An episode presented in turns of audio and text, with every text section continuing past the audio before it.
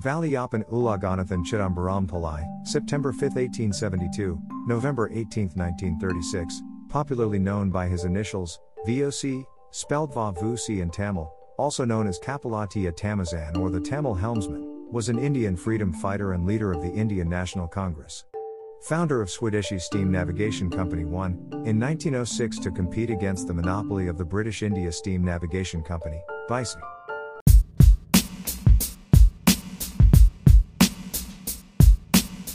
He launched the first indigenous Indian shipping service between Tuticorin and Colombo with the Swadeshi Steam Navigation Company, S S N C, competing against British ships. Tuticorin Port Trust, one of India's thirteen major ports, is named after him. At one time a member of the Indian National Congress, he was later charged with sedition by the British government and sentenced to life imprisonment, and his barrister license was revoked.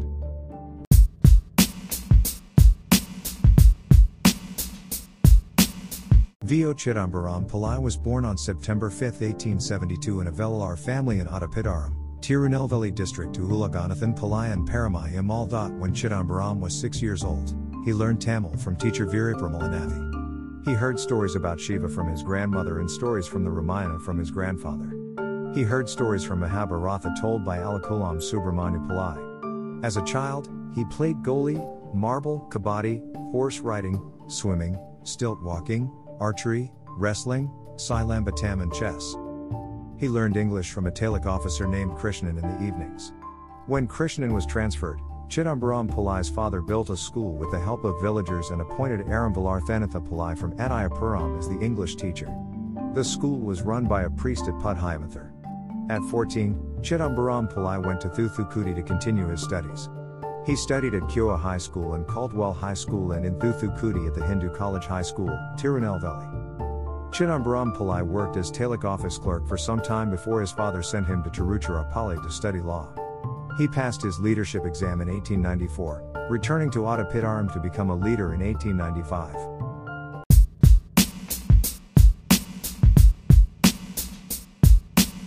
In Chennai, Chidambaram Pillai met Swami Ramakrishnananda, a saint who belonged to Swami Vivekananda Ashram, monastery, who advised him to do something for the nation. Here he met the Tamil poet Bharathiyar who shared his political ideology. The two men became close friends.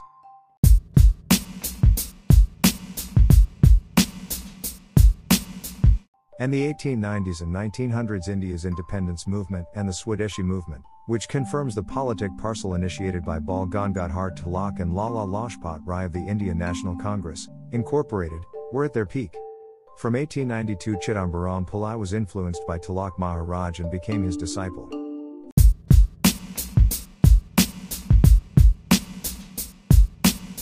Along with Subramanya Shiva and Subramanya Bharati, he became a prominent spokesperson for the cause in the Madras presidency. Following the partition of Bengal in nineteen oh five, Chidambaram entered politics, joining the Indian National Congress and taking a hardliner stance. He also presided at the Salem District Congress session.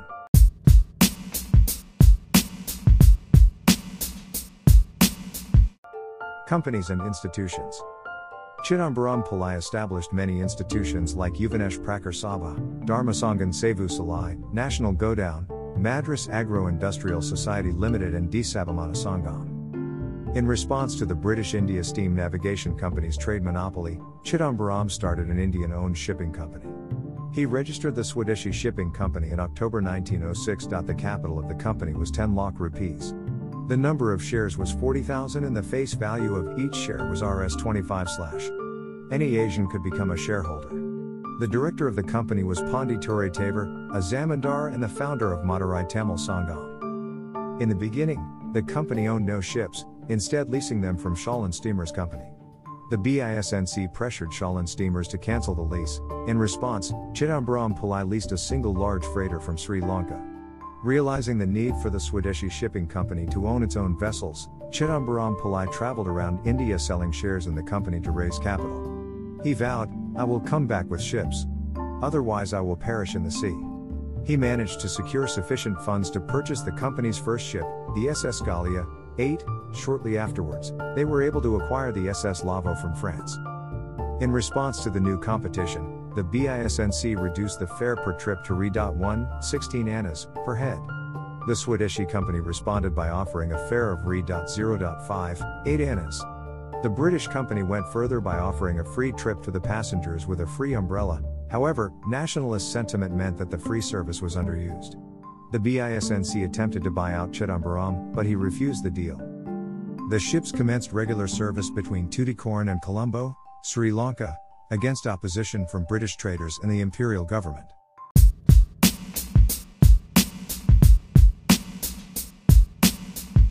Coral Mill strike.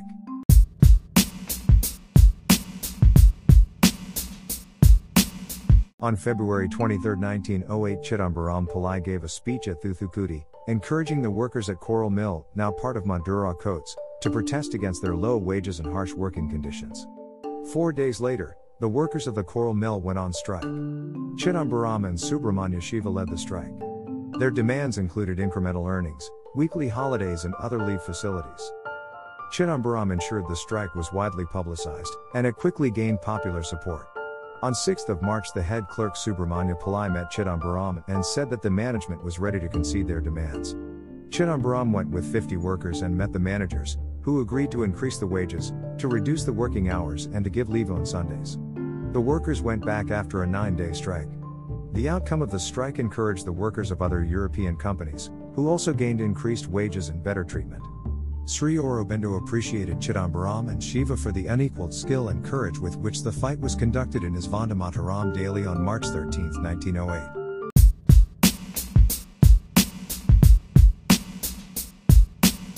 eight. Arrest and imprisonment.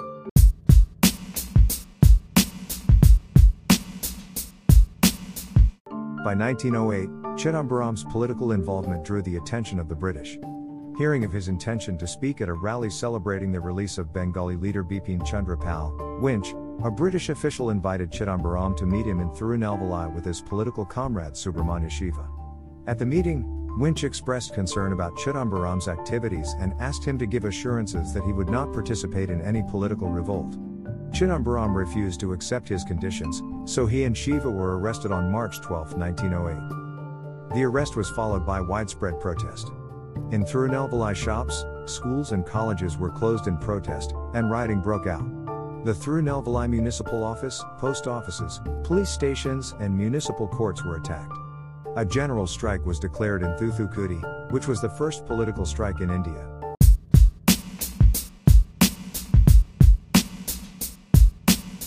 Public meetings and processions were held, and four people were killed by the police. Although his supporters were able to raise sufficient funds for bail, Chidambaram refused to leave the jail without the release of Shiva and his other comrades. Subramanya Bharati and Subramanya Shiva also appeared in the court for questioning for the case instituted against Chidambaram. He was charged under sections one twenty-three A and one fifty-three A of the Indian Penal Code for speaking against the British and giving shelter to Shiva. Chidambaram refused to take part in the proceedings. He was charged with sedition, and a sentence of two life imprisonments, in effect forty years, was imposed.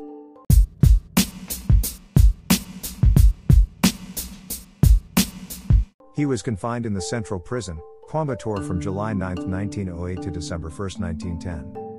The judgment was widely condemned in the popular press, with even the British Statesman magazine claiming that it was unjust.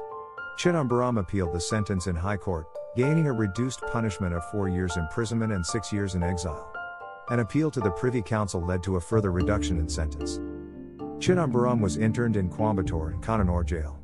He was not treated as a political prisoner, nor was the sentence de facto of simple imprisonment. Rather, he was treated as a convict sentenced to life imprisonment and required to do hard labor, which caused his health to suffer.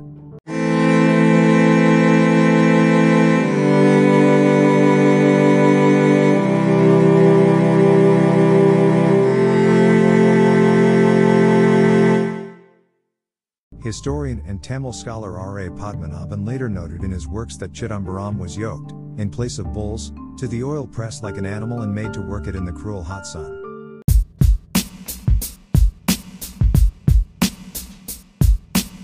From prison, Chidambaram continued correspondence, maintaining a steady stream of legal petitions. He was finally released on December twelfth, nineteen twelve. To his dismay, the Swadeshi Steam Navigation Company had already been liquidated in nineteen eleven, and the ships were auctioned to their competitors.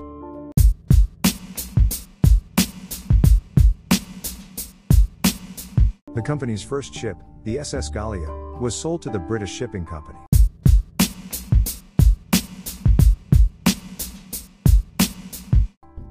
Later life. Upon Chidambaram's release, he was not permitted to return to Tirunelveli district. With his law license stripped from him, he moved to Chennai with his wife and two young sons. There he ran a provision store and a kerosene store. Chidambaram had a long correspondence with Gandhi, not yet Mahatma, from nineteen fifteen to nineteen twenty. In nineteen fifteen, when Gandhi visited Chennai, Madras then, both had met. Some in South Africa with Indian origin had collected money to help Chidambaram and transmitted the amount through Gandhi. However, Chidambaram did not receive the money. He had some lengthy correspondence with Gandhi on the subject. In one instance, Gandhi wrote a postcard to Chidambaram in Tamil with his own hand. Chidambaram was delighted on seeing the postcard and, for a moment, forgot about the money dispute.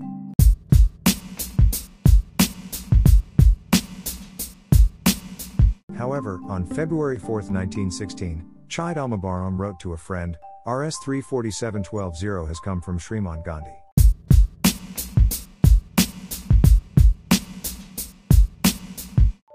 In nineteen twenty, Chidambaram withdrew from the Indian National Congress, citing ideological differences with Mahatma Gandhi. He focused his efforts on establishing labor unions in Madras and writing. After moving to Coimbatore, Chidambaram, he worked as a bank manager. Dissatisfied with the income, he petitioned the court, seeking permission to practice law again. Judge E H Wallace gave permission to restore Chidambaram's pleadership license. To show his gratitude, Chidambaram named his last son Valeswaran. Chidambaram moved to Kovilpatti and practiced as a lawyer. He rejoined the Congress party in nineteen twenty-seven and presided over the third political conference held at Salem. He said that he wanted to join Congress again because he noticed a remarkable change in the policies of Congress and was happy to note that the policies of which he did not approve were withdrawn one by one. However, after the Salem conference, Chidambaram again severed his contact with Congress. In nineteen twenty-nine, he moved to Thuthukudi, where he spent his time writing and publishing Tamil books. By nineteen thirty-five, he had written commentary on the first book of the Tirukkural, Book of Virtue, and was published under a different title. However, it was only in two thousand eight that the complete work of his commentary on the Coral was published.